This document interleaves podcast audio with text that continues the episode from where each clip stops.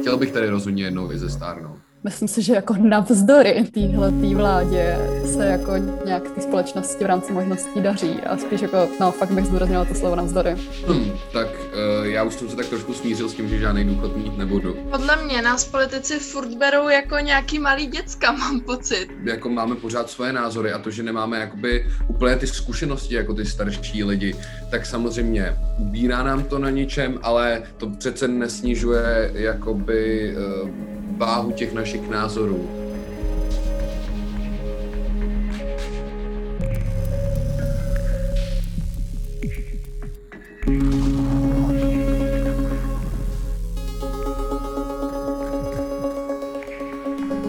Ahoj a hezký den, posloucháte středeční předvolební podcasty týdeníku Respekt, zdraví vás Hana Řečicová. Společně s kolegyní Andreou Procházkovou ve druhém díle série o tom, co řeší nejmladší voličstvo, se šesti vybraných lidí ptáme, jak se jim v České republice žije a jak moc jejich život ovlivnila pandemie koronaviru.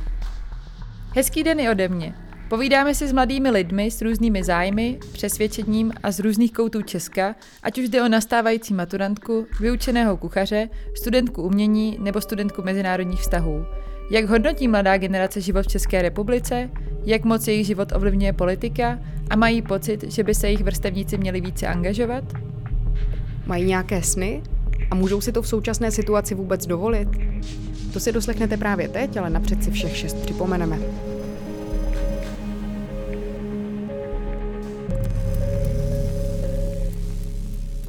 Já jsem Matěj, eh, je mi 20 let, studuju eh, v Berlíně eh, školu jménem Catalyst, kde studuju audio engineering a sound design. Mým koníčkem ve volném čase je hudba. Já jsem Nela, je mi 19 a letos nastupuju do prvního ročníku jeho České univerzity na obor dějiny umění s tím, že už předtím jsem studovala uměleckou školu, takže pochopitelně je mým zájmem kreslení, umění a celkově všechno, co se toho tak nějak týče. Já jsem Johana, eh, je mi 20, mám za sebou eh, prvák na VŠE, studuju mezinárodní obchod a ve volném čase dělám Instagramový profil, jsem v obraze a také třeba čtu a sportuju. Moje jméno je Adam a jsem čerstvým maturantem z plzeňské promyslové elektrotechnické školy a chystám se letošní rok nastoupit do prváku na České vysoké technické učení v Praze. Zajímám se o elektrotechniku a vlastně o nějaký management, o vedení týmu a samozřejmě mým druhým největším koníčkem je sledování politiky nebo co se vlastně na naší politické uh, scéně děje. Jmenuji se Anna, je mi 18 let a studuji gymnázium v Kolíně a teď půjdu do maturitního ročníku, tak ráda čtu a taky ráda koukám na seriály a taky ráda studuji politiku jako Adam tady. Já jsem Jindra, jsem vyučeným kuchařem. Teď pracuji jako sociální pracovník, přímo jako asistent na chráněném bydlení v Brně. A rád vařím, zajímám se o hudbu, umění, vlastně kulturu a tak nějak jako společenský život celkově.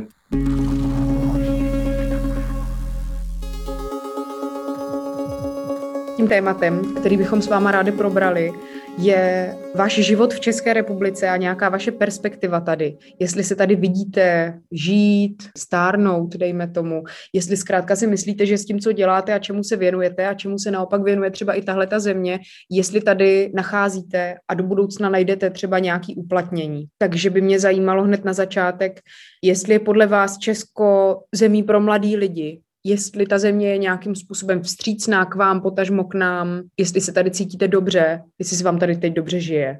Na tohle otázku jsem přemýšlela už hrozně dlouho. Na to, že hrozně moc lidí si stěžuje na to, jaká je Česká republika, tak upřímně já bych asi neměnila. Jako jsou tady věci, které mě samozřejmě trápí a které tady ještě nejsou. Například uh, manželství pro všechny, jak jsme se o tom bavili, což samozřejmě je pro mě hrozně důležité ale co se týče třeba toho zdravotnictví, tak to jako si myslím, že máme jedno z nejlepších zdravotnictví, co jako můžeme mít s tím, že nám to proplácí pojišťovna některé věci a takhle.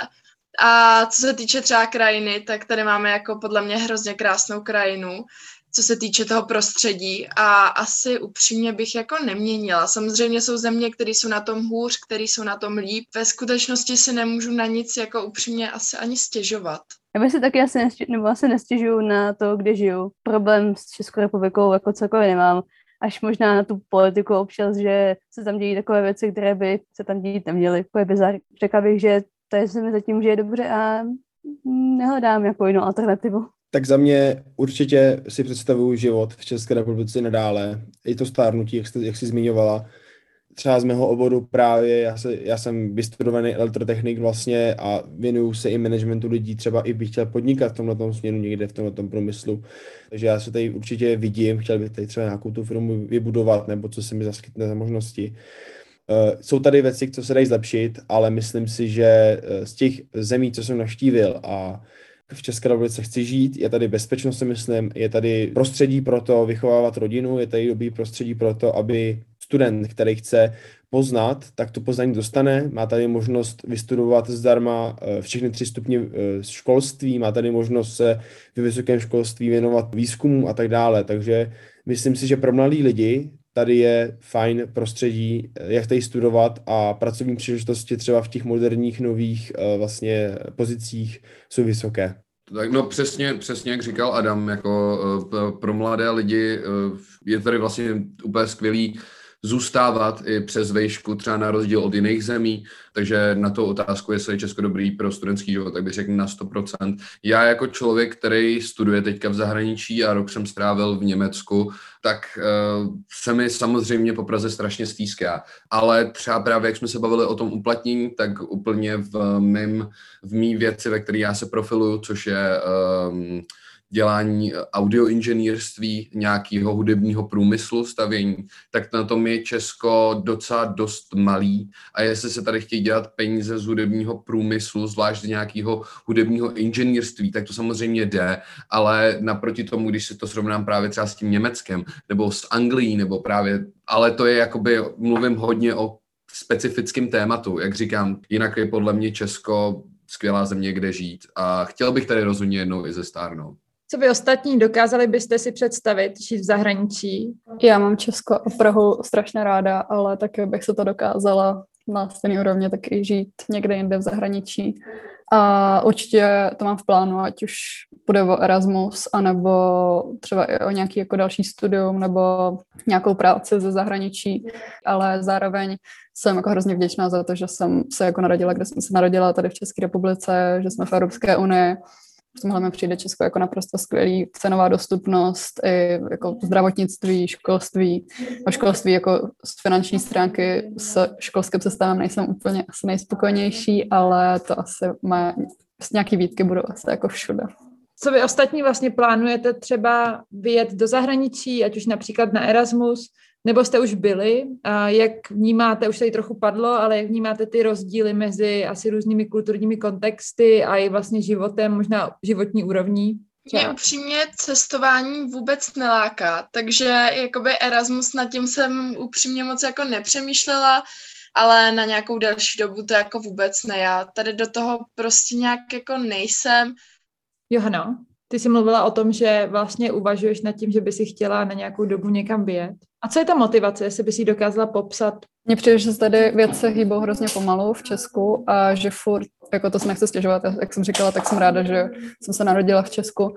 Přijde mi, že se tady jednak věci hýbou pomalu a že jsme furt jako, klidně jako desítky let, ale třeba jako jenom dvě desítky let, jako pozadu v nějakých věcech, i přesně co se jako toho manželství pro všechny týká, nebo prostě nějaký jako individuality, diverzity a ráda bych se někde inspirovala, kde už to je třeba samozřejmost, kde už bych mohla, já nevím, nějak vidět, kam to trochu jako směřuje a mít trochu jako optimismus, protože se jako to Česko jako taky samozřejmě mění, mění ale přijde mi, že to je pomalý, no, to změna.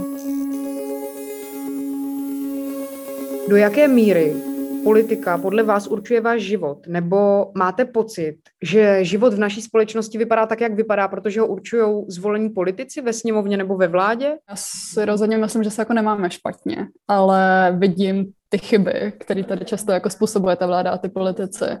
Takže z tohle ohledu jako určitě nejsem jako nejspokojenější, ale zároveň jako všude budou nějaké jako problémy a ta politika je prostě palčivý téma asi jako skoro všude. Jo, já jsem jenom chtěla vlastně trochu um, říct takovou drzou poznámku a vlastně by mě zajímala vaše reakce. Když teda jste se všichni shodli na tom, že se nemáme úplně špatně a že tady teda jsou nějaké chyby, ale prostě dá se s ní nějak pracovat, možná trochu pomalej, tak není to, že se máme poměrně dobře i zásluha těch politiků, kteří byli u moci a který možná jako často kritizujeme a neuvědomuje se tady to, co se okolo nás děje vlastně i jako pozitivního?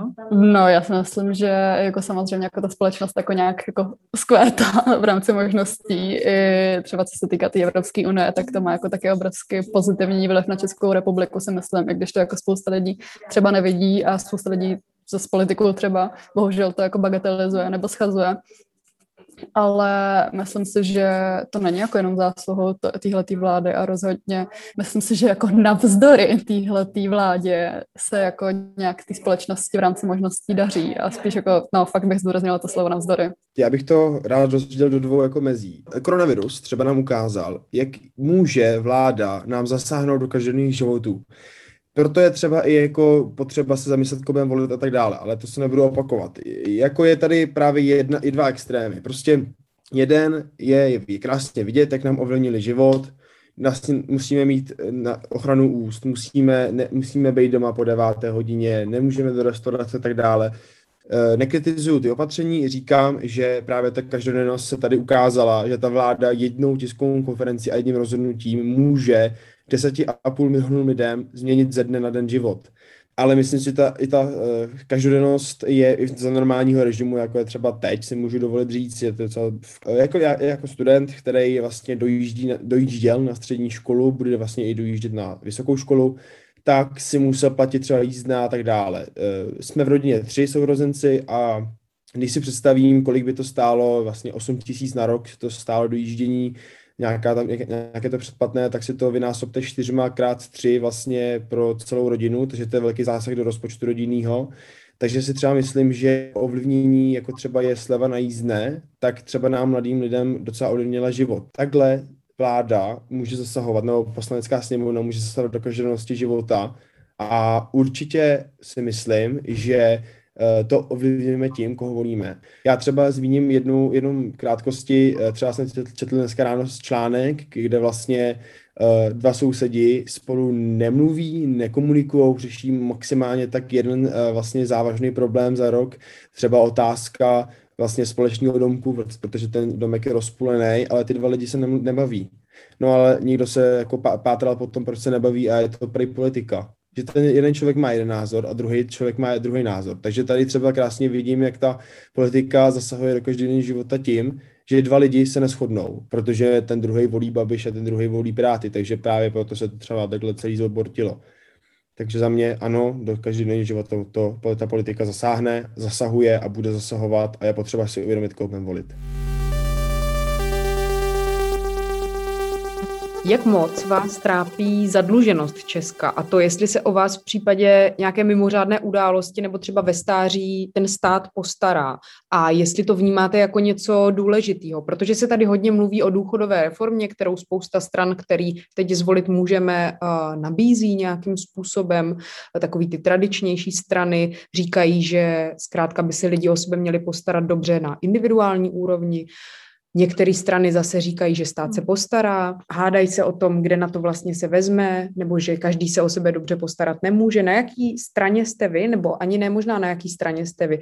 Jak moc vás zkrátka tady tahle ta otázka trápí? Jak moc nad tím přemýšlíte, jestli vůbec? Tak v tomhle budu asi trochu kontroverzní, ale jako samozřejmě chápu, je to důležitý, uh, ovlivňuje nás to nějak do budoucna ale pro mě to zkrátka není prostě prioritou. Pro mě já mám úplně jako ty priority nastavený jinde, což se vlastně týká třeba toho klimatu.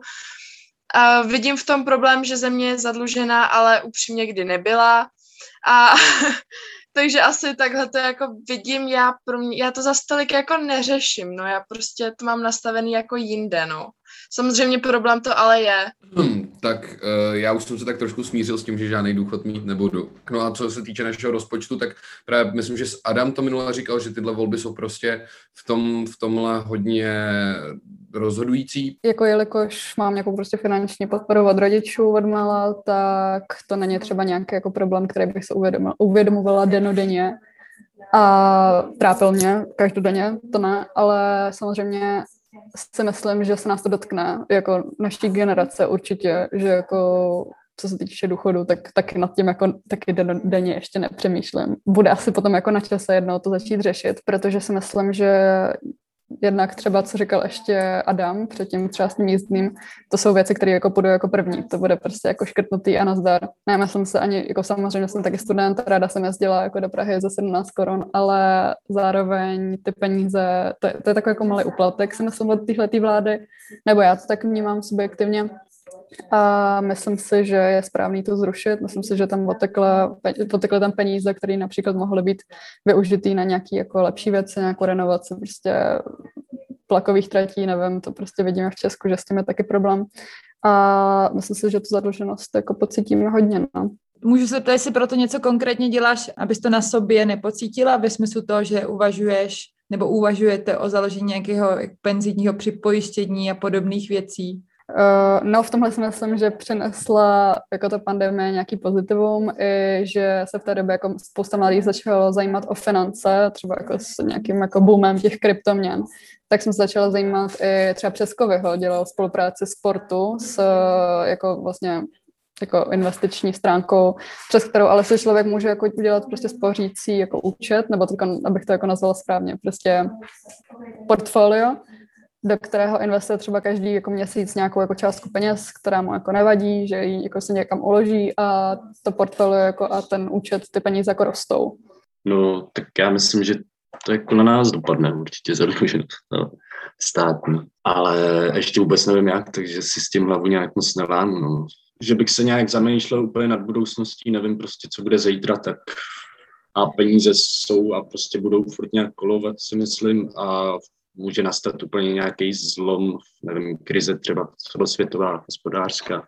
A chtěli byste třeba vůbec, aby se o vás ten stát postaral? Chtěli byste mít tady tuhle tu možnost? No, no, jako já myslím, že to je hezký, no, jako ty důchody třeba, i co se týče, jako, hm, nevím, když se člověk zraní prostě a pak má nějaký fyzický postižení, tak prostě potřebuje podporu od státu, protože sám si nevydělá ty peníze jako plnohodnotně tak, taky to samozřejmě vnímám jako téma, kterého se obávám, toho zadlužení toho státu.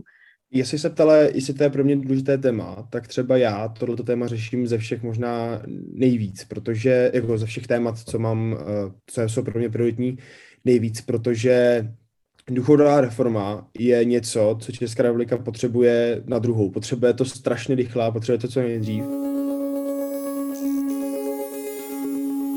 Pocitujete na vlastní kůži generační konflikt. Ptám se na to, protože v posledních pár letech se tu finančně vlastně směřuje pozornost politiků především na starší generaci, což neznamená, že to je a priori špatně, ale možná to znamená to, že je tady mnohem menší prostor právě na zájem o mladou generaci a možná právě i na to klima a na další podobné témata, které vás jako mladé lidi zajímají i podle toho, co jste říkali tak by mě zajímalo, jestli na sebe pocitujete možná nějakou vyhrocenost situace nebo i v, tom, v té veřejné diskuzi, možná ne přímo jako s vašimi prarodičema, ale možná to, jak se o tom mluví.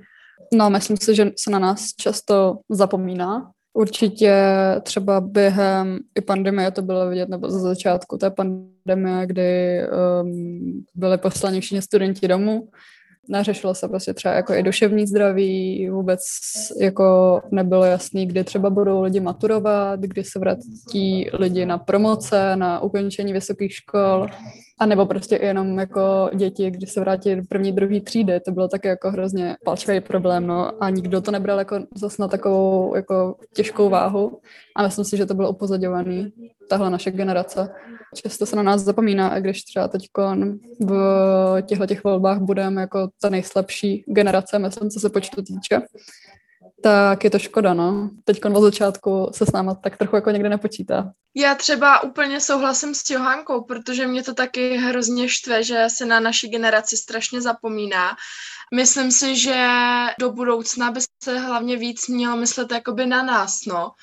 Takže prostě taky mi to vadí a nelíbí se mi úplně ten přístup těch politických stran k mladé generaci. Možná s tím souvisí ještě otázka, která mě teď napadla a to je to, jestli na své straně vidíte jako nějakou negativní věc či nějaký jev, díky kterému možná na vás není směřovaná třeba taková pozornost. Podle mě nás politici furt berou jako nějaký malý děcka, mám pocit a neberou nás vůbec vážně a to si myslím, že je jeden z těch největších problémů hnedka vedle toho, že prostě nechodíme k volbám. Možná by se k ním víc chodilo, kdyby nás politici taky začali brát vážně a ne furt jako tamhle děcka ze základky, když to tak řeknu a myslí si, že toho moc nezmůžeme, ale hrozně nás v tomhle podceňují.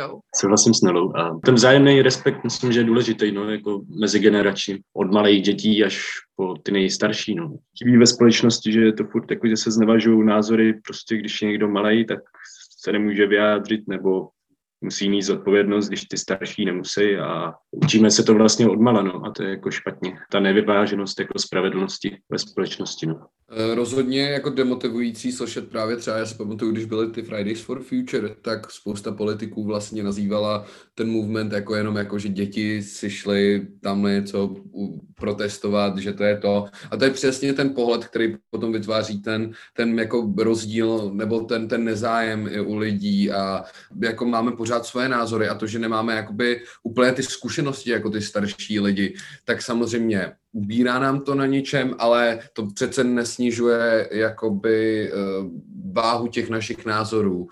Když jsou podložený něčím jako reálným, tak přece to je to názor jako názor a hlavně spousta lidí říká fakty v, ten, v takovýchhle případech.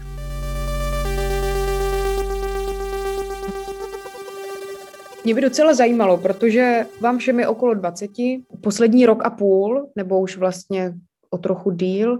Žijeme v takové zvláštní nejistotě. Vlastně nevíme třeba, co bude teď na podzim, jestli přijde nějaká další vlna pandemie. Takže by mě zajímalo, jak moc velký přelom ve vašich životech ta covidová pandemie znamenala. Ať už zmíníte jakoukoliv oblast svého života. Pandemie vlastně se podepsala třeba eh, na mým lomeno vlastně blízkým okolí ohledně psychiky. Musím říct, že v rodinném kruhu se to podepsalo prostě na rodinných příslušnících psychicky. Nedopadlo to vůbec dobře, to si eh, to ne, radši nebudu zmiňovat ani vůbec, protože to je vlastně citlivá věc, takže se to nedopadlo vůbec dobře a měl, má to dopady až vlastně do aktuálních dní a furt je to věc, která rezonuje až do, teď, do dnešních dní, takže vlastně mluvím vlastně o třeba rodinném příslušníku, který prostě pracuje ve zdravotnictví, takže tam na tom byl vyvíjený velký tlak, až se z toho prostě ta psychika nějakým způsobem změnila, změnily se priority v životě, chování ke členům rodiny a tak dále, takže to je velký problém. A třeba i já jako studenta, který byl pro strašně dlouhou dobu v nejistotě, co se týče maturity, tam jsem třeba cítil velký stres. Prostě to jsme každý den řešili, čekali jsme na ty nejaktuálnější věci, co to bude. A když si ministr dal na Instagram krásnou prostě uh, anketu, co by vlastně pomohlo studentům nejvíce, co by pomohlo, co zrušit, jakou část maturity zrušit, aby jsme to měli co nejjednodušší a vlastně pomohlo nám to, tak se tam 80% lidí vyslovilo k ústním a 10% nejmíň k písemné části maturity a minister třeba zrušil právě těch 10% písemnou. Takže takovýhle otřesy třeba my jsme očekávali, měli jsme nějakou prostě očekávání, konečně světlo nad konci tunelu, že to školství třeba se řeší takovýchhle věcech a pak jsme od politiky dostali obrovskou facku s tím, že ne, prostě budete to dělat v skoro plném znění, kromě malých, menších úprav, který měli ač nějaký vliv na to, třeba na to učení a tak dále, ale maturitu jsme psali, stres jsme podstoupili a z toho, že třeba já jsem byl vlastně na průmyslové škole, kde je důležitá praxe, kterou jsem roka půl neviděl, tak jsem maturoval z těch věcí a já jsem vlastně z nejistoty, velké nejistotě skládal zkoušku. Takže ty dny, kdy jsem seděl u té učebnice a snažil jsem se marně nějakým způsobem spojit si ty uh, fyzikální věci, které jsou v té praxi nenahraditelné, tak uh, ty byly opravdu hnusný a už bych jsem se k ním nechtěl vracet. Takže eh, pandemie vlastně měla vliv na moji rodinu, na psychiku mých rodinných příslušníků a vlastně i na psychiku mojí, co se týče třeba školství.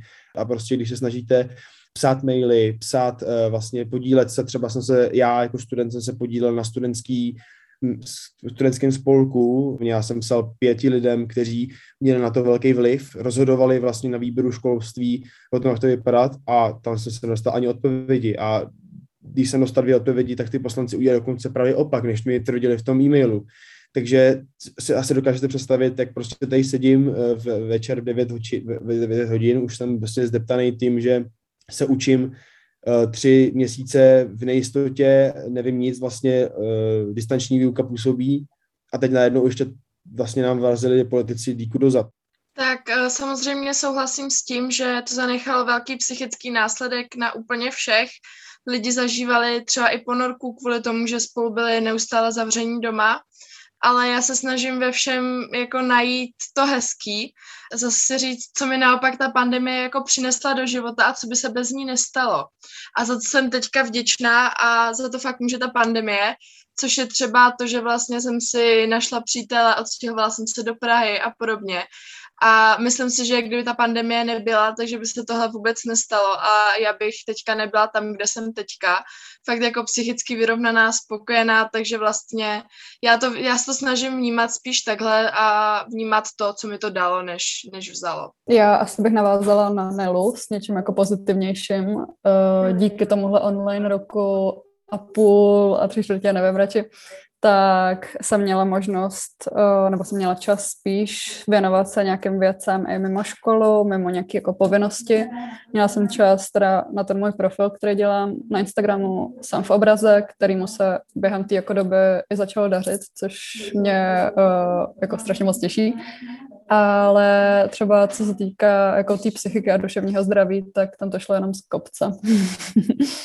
co Jindřich, který se vyučil jako kuchař a pracuješ teďka vlastně v oblasti sociální práce, pokud se nepletu. To vlastně taky asi mohlo způsobit docela velký humbuk. No, vlastně jo. Díky tomu jsem přišel o práci vlastně právě v restauraci s tím, že ještě šéfové ani neměli na výplaty potom, takže to byla docela zajímavá finanční situace tím, že jako jsem v té době ještě nešetřil moc, takže a jsem jako musel počít na nájem od rodičů a, tak, to jako naštěstí, že mám zázemí takovýhle. Nebyl jsem jediný samozřejmě, no, spoustu jako lidí z mého oboru, tak prostě museli buď přerušit tu činnost, nebo nebo se adaptovat prostě na rozvozy, který rozhodně tolik nevydělávali a propouštět lidi, no, kteří prostě byli zaměstnaný celý život prostě ty vztahy to ničilo mezi kolegama. Díky tomu jsem si vyzkoušel zase jiný práce a pak jsem si našel tuhle, ve který jsem spokojený. A takže to jako má pozitivum, ale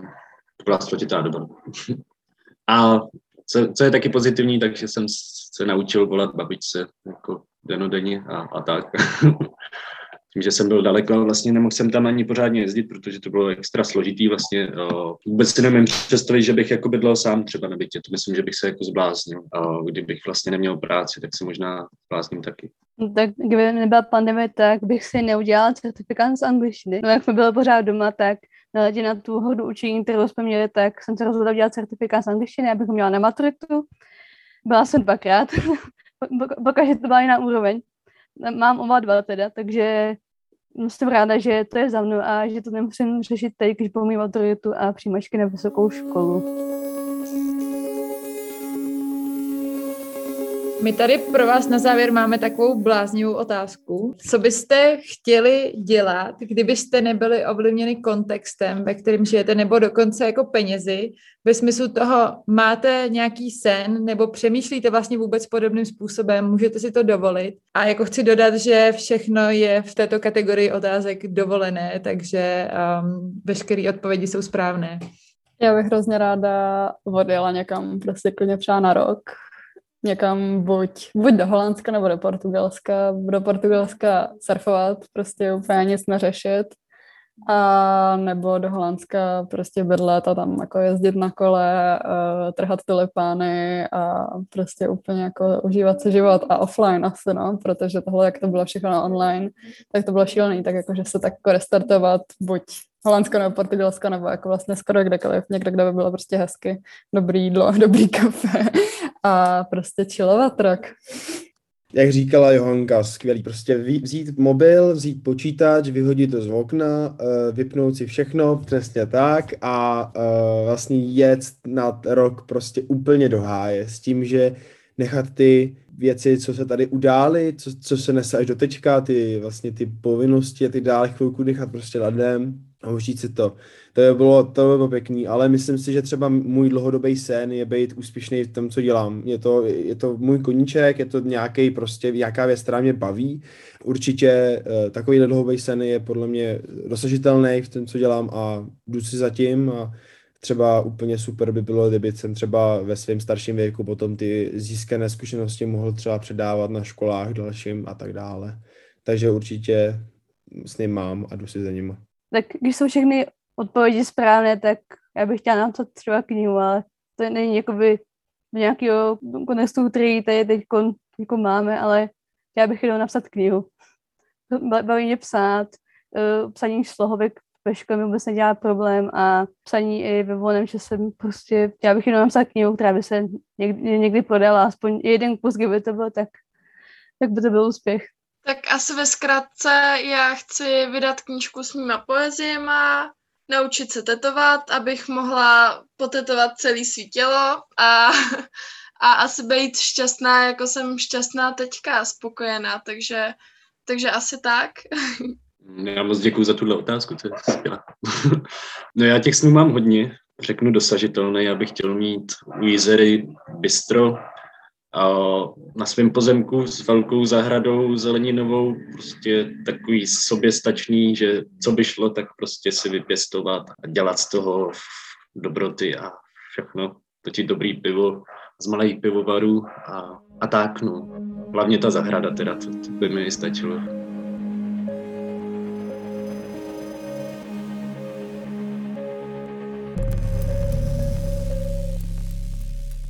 To byl druhý díl podcastové série Respektu s nejmladším voličstvem. Slyšeli jste Nelu, Anu, Johanu, Jindřicha, Adama a Matěje. Těšíme se příště.